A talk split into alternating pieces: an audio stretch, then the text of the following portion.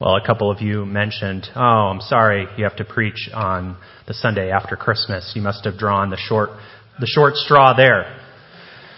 But I chose this life. and I actually chose to preach on this Sunday. Um, I didn't, I didn't know that this text would be as complicated as it ended up being, but I am, it's a joy to, to preach to the few of you who braved the ice and the snow to, to be with us this morning, the day after Christmas. We're in this series entitled A Better Christmas. So, the day after, was it better? Was it a better Christmas? One thing I'm always reminded of in the days and the weeks after Christmas is that yesterday's gift is tomorrow's donation to Goodwill. That gift that held out such anticipation is soon forgotten, and we're left maybe feeling a little bored, a little unsatisfied, kind of tired after all the anticipation, all the build up, maybe even a little lonely.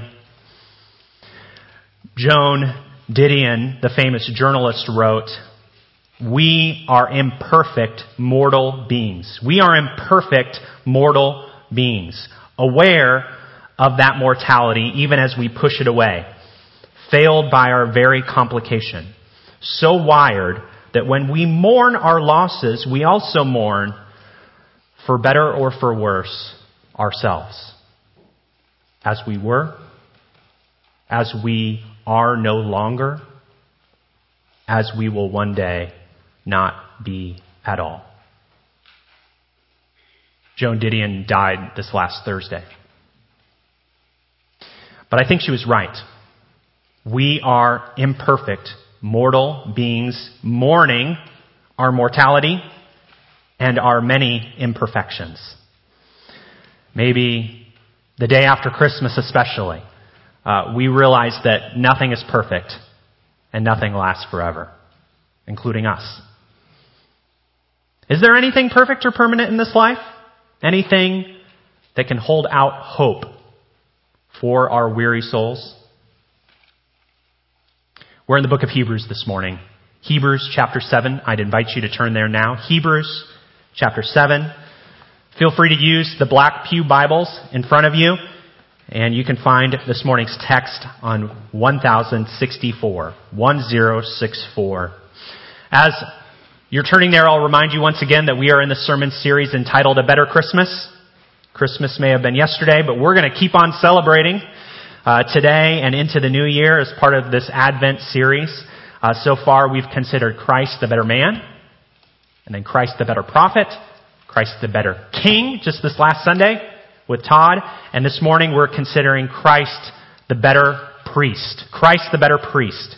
And I have one simple idea for us this morning from Hebrews 7, 11 through 28. So we're not doing the whole chapter, just verses 11 through 28. A relationship with God only comes through our perfect and permanent priest.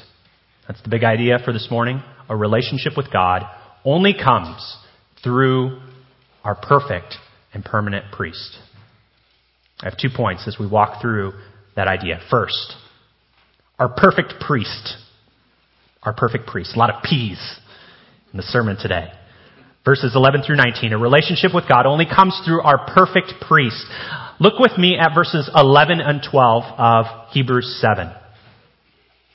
Now, if perfection came through the Levitical priesthood, for on the basis of it people received the law, what further need was there for another priest to appear, said to be according to the order of Melchizedek, and not according to the order of Aaron?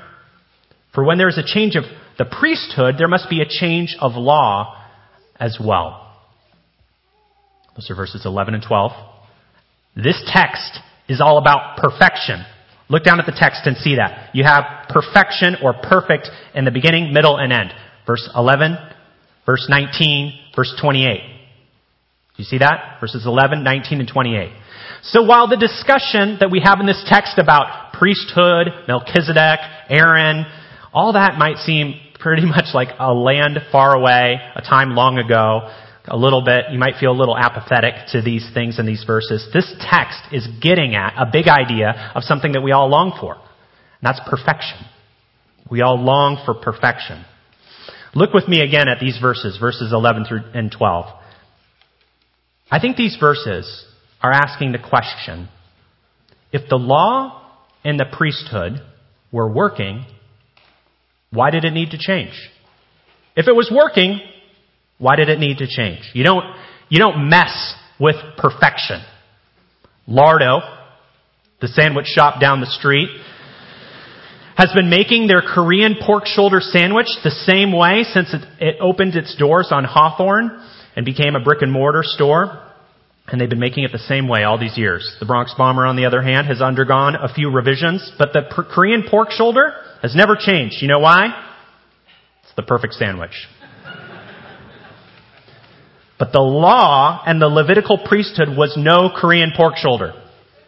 It's eclipsed by the promise and pattern of another priesthood. And this priesthood is the preview to perfection. This other priesthood shows us that we're going to have to look outside the tribe of Levi for our perfect priest. That's what's talked about in verses 13 and 14. But we're going to skip down to verses 15 through 17. Look down now at verses 15 through 17. And this becomes clear if another priest like Melchizedek appears, who did not become a priest based on a legal regulation about physical descent, but based on the power of an indestructible life. For it has been testified, you are a priest forever, according to the order of Melchizedek. We found our forerunner of the perfect priest in the person of Melchizedek. Go home today. I'd invite you to go home today and read about Melchizedek. There's all of like three verses on him in the, you know, in the Old Testament other than the Psalm that we quoted and in the book of Hebrews. Look at Genesis 14, right at the very end, before God's blessing and covenant with Abram, and he becomes Abraham, we have Melchizedek who just like appears out of nowhere randomly and then disappears without a trace. If we, if we might, if we read Genesis 14, we might think the interaction between Abram and Melchizedek is pretty random and mysterious. But King David, under the inspiration of the Holy Spirit in Psalm 110 that Mike read us earlier, he thinks that Melchizedek is more than some random guy in scripture. He says that the coming Lord is a priest forever in the order of Melchizedek. And as Mike said, he was right. That psalm, Psalm 110, is the most quoted psalm in all the New Testament. It's the most quoted psalm in all the New Testament, largely thanks to Hebrews. Uh, Hebrews can't get over this psalm, and it argues that Jesus is the better and the perfect priest that we need in the order of this superior and prior priesthood of Melchizedek. Now, I'm gonna, if I'm going to be honest with you guys, I don't really know how Melchizedek exactly is a forever priest. I, I don't really get it. He kind of floats onto the scene, like we said in Genesis 14. He blesses Abram, and then he just kind of mysteriously goes away. Uh, perhaps, though, it's through his blessing of Abram that Melchizedek lives on forever. But to come back to these verses, verses 15 through 17, where we have the Psalm 110 quotation for the first time, the point is, this is the point of these verses. Melchizedek's priesthood is better because it's a forever priesthood. It's permanent. It's, it's unlike the priesthood of Levi or Aaron. Melchizedek is a preview of a priest who would, who has an indestructible life. That is resurrection life or a life that cannot be ended. Not just, and this is not just talking about the the quantity of years, the length of life, like everlasting life, but the quality of it, a life that is perfect. Let's look down at verses 18 through 19. So the previous command is annulled because it was weak and unprofitable, for the law perfected nothing. But a better hope is introduced through which we draw near to God. A better hope is introduced through which we draw near to God. Friends, the Levitical law and the priesthood were not built to last. They weren't meant to bring anyone or anything to perfection. Uh, they were simply setting the table for something that's better. And that something better is a someone. You know, I, if you're a non-Christian here today, first of all, welcome. And congratulations again for braving the ice and the snow. I wonder what you think about perfection. What makes something perfect? Few mortals can even draw a perfect circle. And no one, the Bible teaches that no one can live up to the standard of a perfect God. You know, that might seem a little harsh to our modern sensibilities today, that no one can live up to God's perfect standard. But if we think about it for more than like 30 seconds, of course it must be this way. Because perfection is about beauty. Perfection is about justice. We wouldn't want a God who, who doesn't care about beauty and justice. We wouldn't want a God who gives in to the same vices and addictions that we give into. We want a God who's perfect. If there's a God, we want a God who is perfect in every way. And He has shown His perfection. He has shown His perfect glory in the gospel of Jesus Christ. Uh, this is the better hope by which we draw near to God. And the hope goes like this. A perfect God created a perfect universe and created us to rule under his authority in that perfect paradise. We were like princes and princesses. We were meant to fill the world with his perfect presence or his image here on earth. Unfortunately, we were proud. The consequence of our pride was paradise lost, perfection ruined by sin and death. And this is, today, this is the world we know, right? Uh, this is us, imperfect mortals, trying to find our way back to paradise in a world that is filled with sorrow and heartache. All because we turned our backs on this perfect God of love and power and justice and holiness. Now, this is where the story of perfection stops for many of us. Uh, deep down, you know that there is a person or a power who created all of this, who is apart from us, who's perfect, and you know you're not perfect, and you, so you find yourself seeking to prove yourself. Prove to, to yourself, to others, and even to God. But while it is true that God is perfect and demands perfection, don't stop there. Don't get hum, hung up there and find yourself in despair or constantly seeking to commend yourself to this perfect God. That's not the hope through which we draw near to God, doing better, trying to be perfect. The better hope by which we draw near to God comes through this perfect Son who died for our sins so that we might be forgiven and know the hope of eternal life. He came so for all who might repent and believe, turn on their back, turn their backs on their pride and trust in His perfect life lived for ours. So, non-Christian friends, this is the hope of a Christian. This is the perfect news of what God has done on our behalf so that we might draw near to God, confident of Christ's work on our behalf. You know, why would we trust in our own reason or our own resources when God gives us this option? When he, when he offers us to come into His presence in the perfection of His Son? Why would we go anywhere else? It's irrational, ultimately. You know, today, if you don't know the Lord, we pray that today would be the day that you would come into the Lord's presence realizing that you can't be perfect, but that Christ meets your need in his perfect Son, the perfect uh, high priest. You know, for, for many of you, as I, I look out on, on you guys, my, my friends and my brothers and sisters, Christians, is this our hope? Is this our only hope?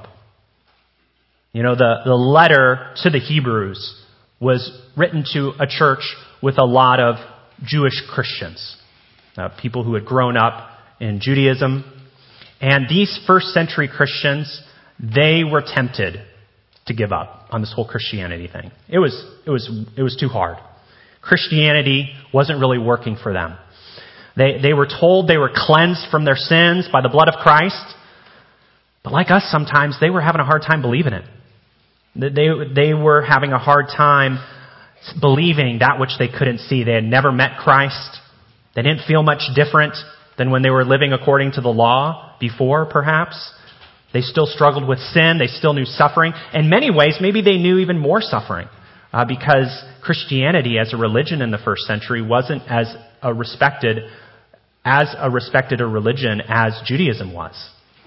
So the, the culture was much more accepting of the Jewish culture and customs than they were of Christianity. So these Christians that the author of Hebrews is writing to, they were tempted to go back. They were tempted to go back to a more tangible hope.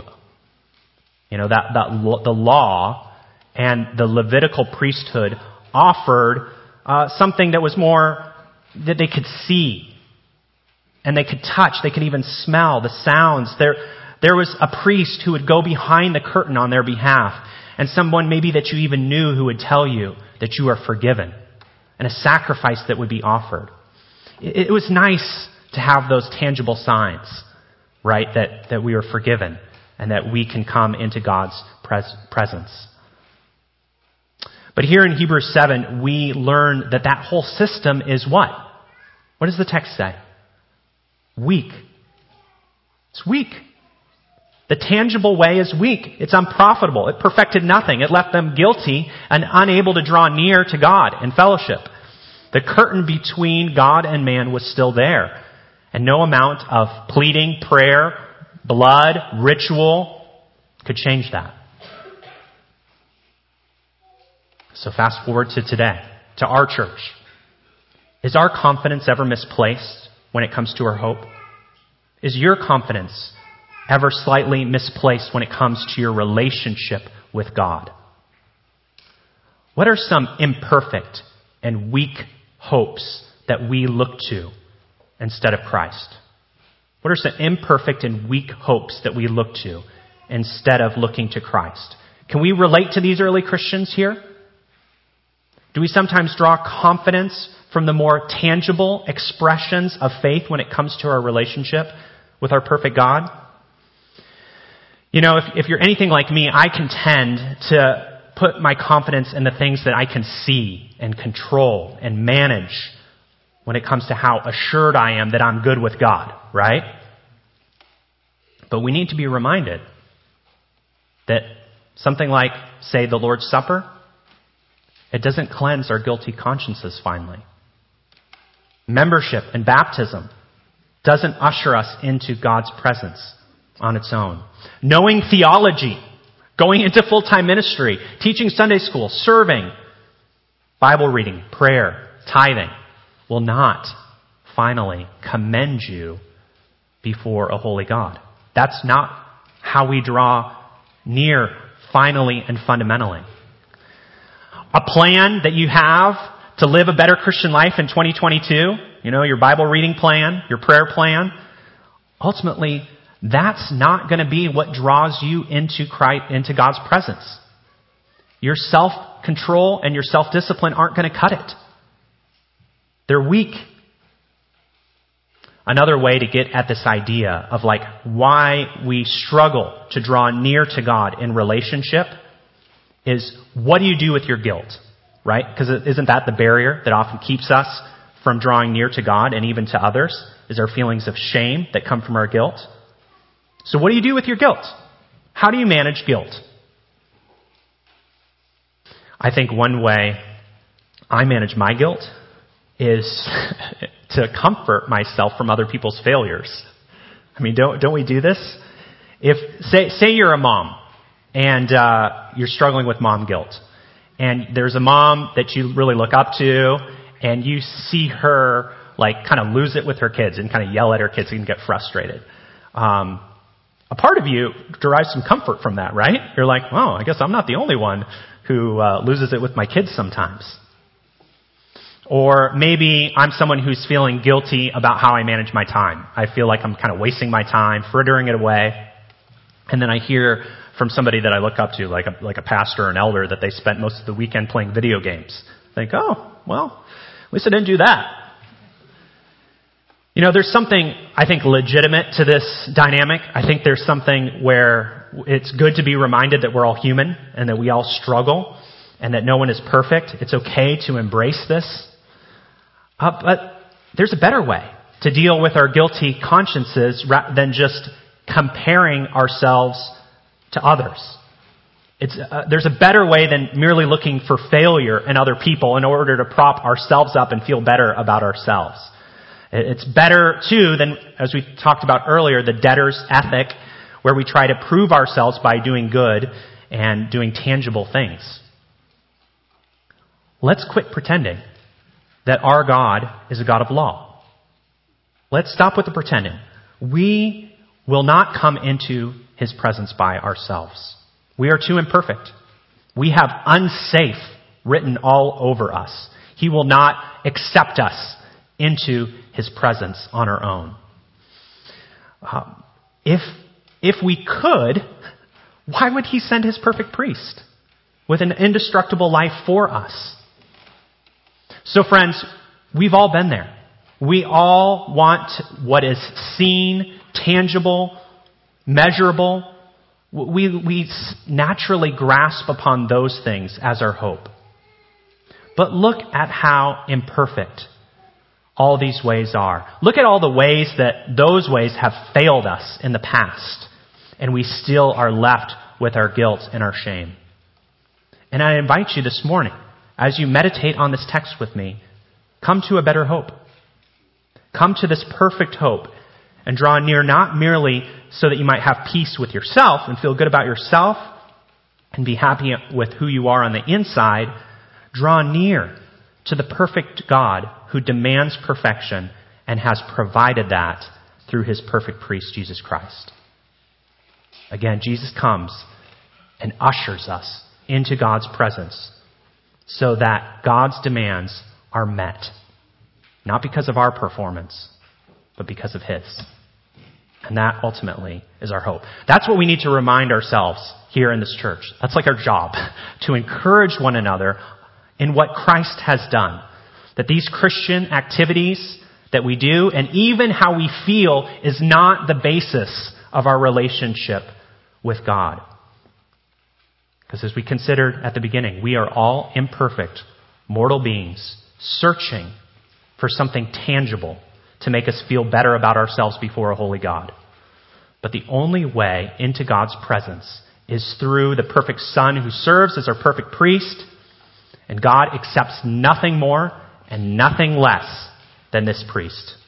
He alone is who secures our relationship with God. Nothing else will do. And that brings us to our second and final point our permanent priest. A relationship with God only comes through our better permanent priest. And we see this in verses 20 through 28. Look with me at verses 20 through 22. None of this happened without an oath. For others became priests without an oath, but he became a priest with an oath made by the one who said to him, The Lord has sworn and will not change his mind. You are a priest forever. Because of this oath, Jesus has also become the guarantee of a better covenant. As we considered earlier, the Lord never intended for the Levitical priesthood to be permanent. That is why he introduces us to this priest king of Melchizedek in Genesis 14 and why King uh, David rejoices in the order of Melchizedek in Psalm 110, quoted twice here in our text. Uh, this Melchizedekian priesthood is the perfect priesthood that is the guarantee of a permanent promise or a better covenant, which we're going to consider, God willing, next week with Mark. You know, when we, when it comes to important things in our lives, we like stability, don't we? We like assurance that things aren't going to change. And when it comes to a relationship with God, there's, there's no greater stability no greater need that we have than to look to this permanent priest. I think we fluctuate based on our feelings, based on whether we're having a good day or a bad day, how secure we feel in God's presence, right? If we're having a bad day or giving into temptation, if everything's going wrong, we think that we are not in a good place with God. But I think what we're seeing here in this text is whether it's a good day or a bad day, God has made a promise that will never change. For this is an eternal priest that advocates for you before the throne of God. Leave the advocating to him. Look with me at verses 23 through 25. Now many have become Levitical priests, since they are prevented by death from remaining in office. But because he remains forever, he holds his priesthood permanently. Therefore, he is able to save completely those who come to God through him since he always lives to intercede for them. Well, here in verses 23 and 25, we have the contrast between the many and the one. The many and the chosen one. Many became Levitical priests before. They were weak. They died because they were under the curse of sin and death. Dead priests aren't going to do you a whole lot of good. They're not very useful. But a priest who lives forever, this eternal man, we're told here, lives for our good. He lives to minister on our behalf. And since he lives forever, our confidence is then bound up in his life, not ours. Isn't that what we see in verse 25? Let me read it again. Therefore, he is able to save completely those who come to God through him since he always lives to intercede for them. Know, as we considered earlier, it was understandable why the Hebrews wanted to go back to their old ways. We like things that we can see and things that are more tangible, that we can trust in. We like having a person that we can talk to. Even, even today, many, you know, in the Roman Catholic Church or an Orthodox Church, they'll go to confession with a priest. Uh, and they'll hear the words from that priest that they're forgiven and they'll even do penance for good deeds or have Hail Marys to say. Uh, to, you know, I've even heard some in the evangelical church say, "I just I love coming to church because I just feel so good afterwards." I mean, that, that's good. We don't want people to feel bad leaving church, but sometimes we, we can even use church and, coming in, into God's presence as a corporate body as a, as a way that we think that by doing that good thing that we draw near to God. But you can't go to church enough. You got to keep on going back to confession. It's not permanent. You got to keep going back. You keep sinning. You keep on realizing how imperfect you are. And then you die. And you have to face an eternally holy God. You know, why is it that we are more comfortable trusting ourselves, our own actions and feelings? Why do we keep doing this? I think this text is like a cold splash of water into our self-reliant ways. So let's quit trusting ourselves. Let's quit listening to ourselves. There's a more permanent solution. We need someone who can save us completely. We need someone who lives forever because he isn't subject to the punishment for sin, which is death. And that's what we have. That's what we have in Jesus Christ. His life is a life for you. And we must come to Him, come to God through Him alone. You know, prayers are expressions of our trust in God and our dependence on Him. Prayer changes things, but they change things because they come in the name of Jesus. They come through Him and in Him.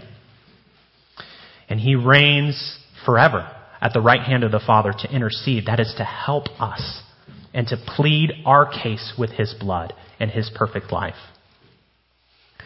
If we're going to have any kind of hope of fellowship with God, if you're going to have a relationship with God, we need this kind of priest. That's what we see next in verses 26 through 28. For this is the kind of high priest we need holy, innocent, undefiled separated from sinners and exalted above the heavens. He doesn't need to offer sacrifices every day as high priests do, first for their own sins, then for those of the people. He did this once for all time when he offered himself. For the law appoints as high priests men who are weak, but the promise of the oath, which came after the law, appoints a son who has been perfected forever. Again, if we're going to have a relationship with God, we need a permanent priest. We need someone who's going to continue to intercede for us on our bad days and our good days. And these final verses demonstrate the character and the finished work of our permanent priest. Look at verse 26. It makes the case that we need a sinless priest. Why? Well, because we're sinful. If we are to draw near to God in a relationship, we need someone pure to usher into God's presence to say, he or she is with me. We can't live with God based on our own merits because we're all stained with sin. We need someone better than us. I mean, we all get this, right? Imagine that you're guilty of a crime. All right? Imagine you're guilty of a crime and you're looking to appear in court. You don't look for another criminal to represent you. You look for someone who is an upstanding citizen, uh, someone who is separated from criminals in order to represent you before the judge. So when it comes to our case before the judge of all the earth, how much more do we need someone who is separated from sinners? All of eternity is at stake in this case. Do we want to walk into that courtroom before that judge alone? That'd be a terrifying thing. Verse 27 speaks to the representative's work.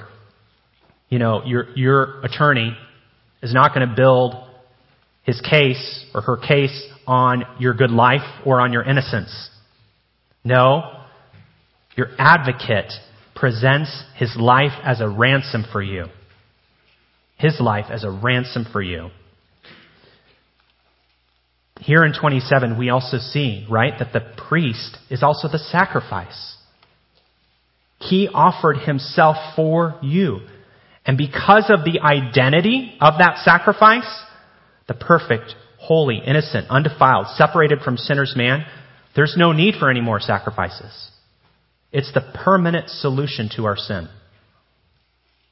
Again, this priest, this permanent priest, is offered in contrast to the endless line of priests and sacrifices that came before.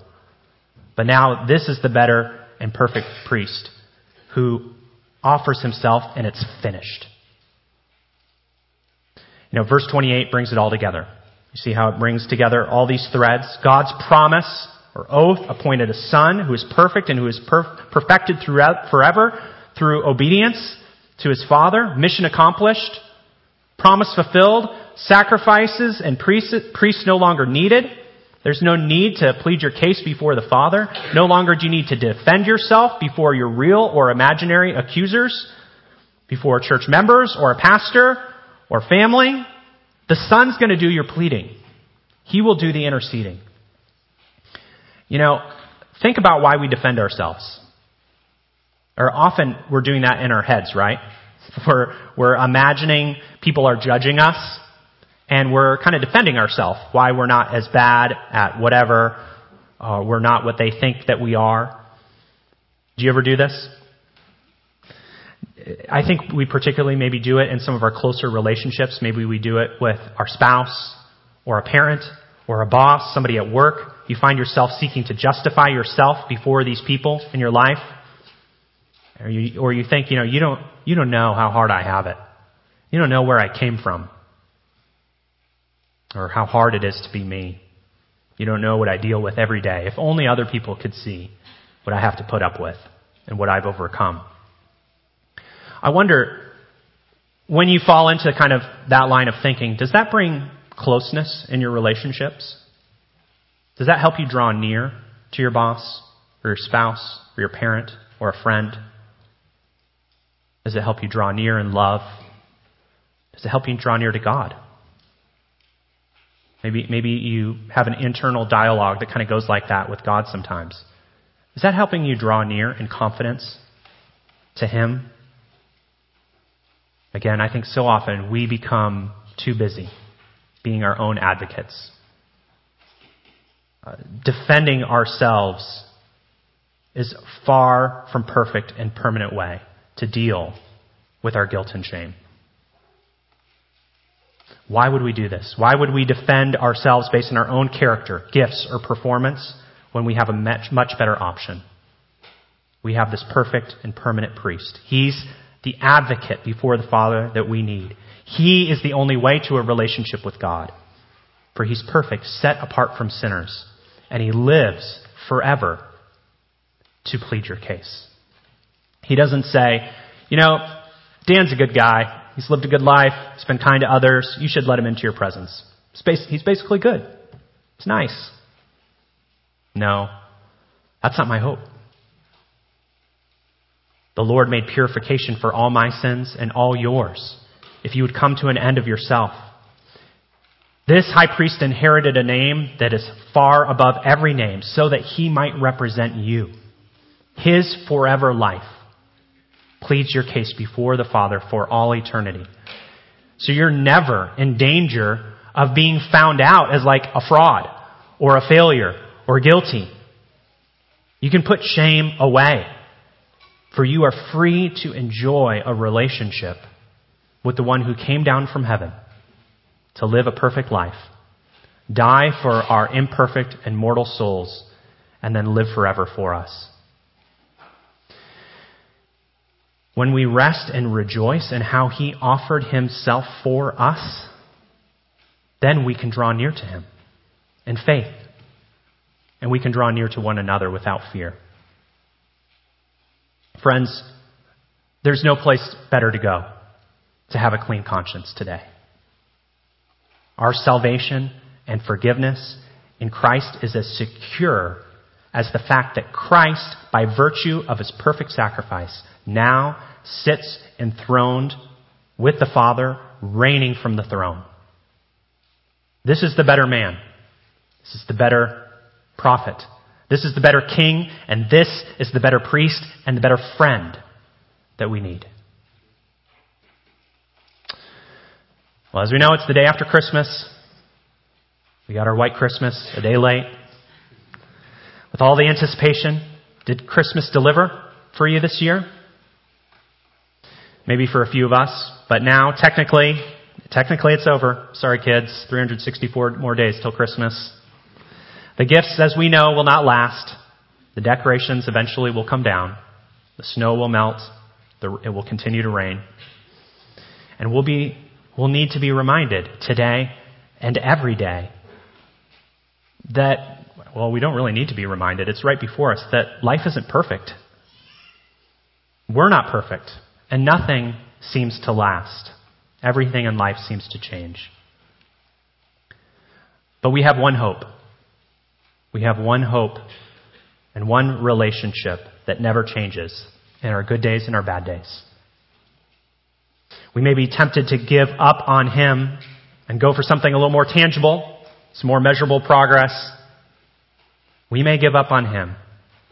But if you are in Christ, He will not give up on you for he lives to intercede for you. He is the perfect and permanent priest that we need. And even when we are buried under the ground, he will continue to reign. And with the power of his indestructible life, he will call us to himself.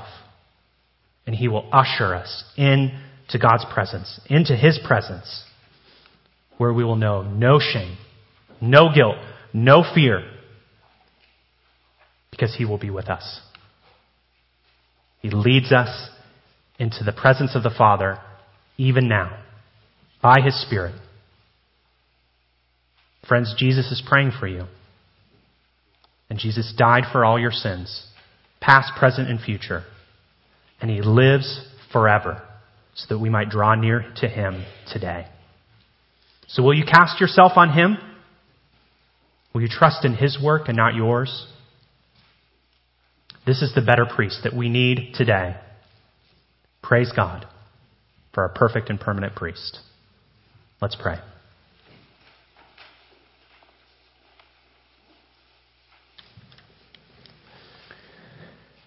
Heavenly Father, we do praise you for sending your Son at our time of greatest need.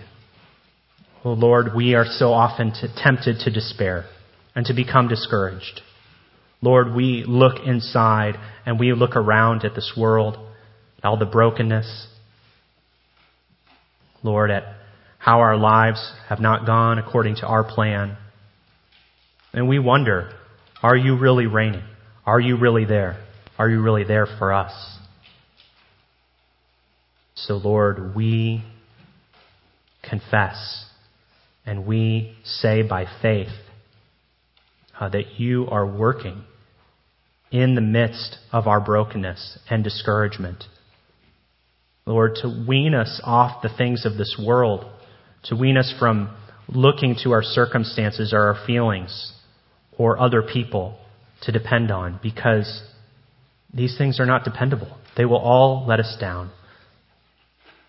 Lord, help us instead to draw near to a, through a better hope offered through your Son.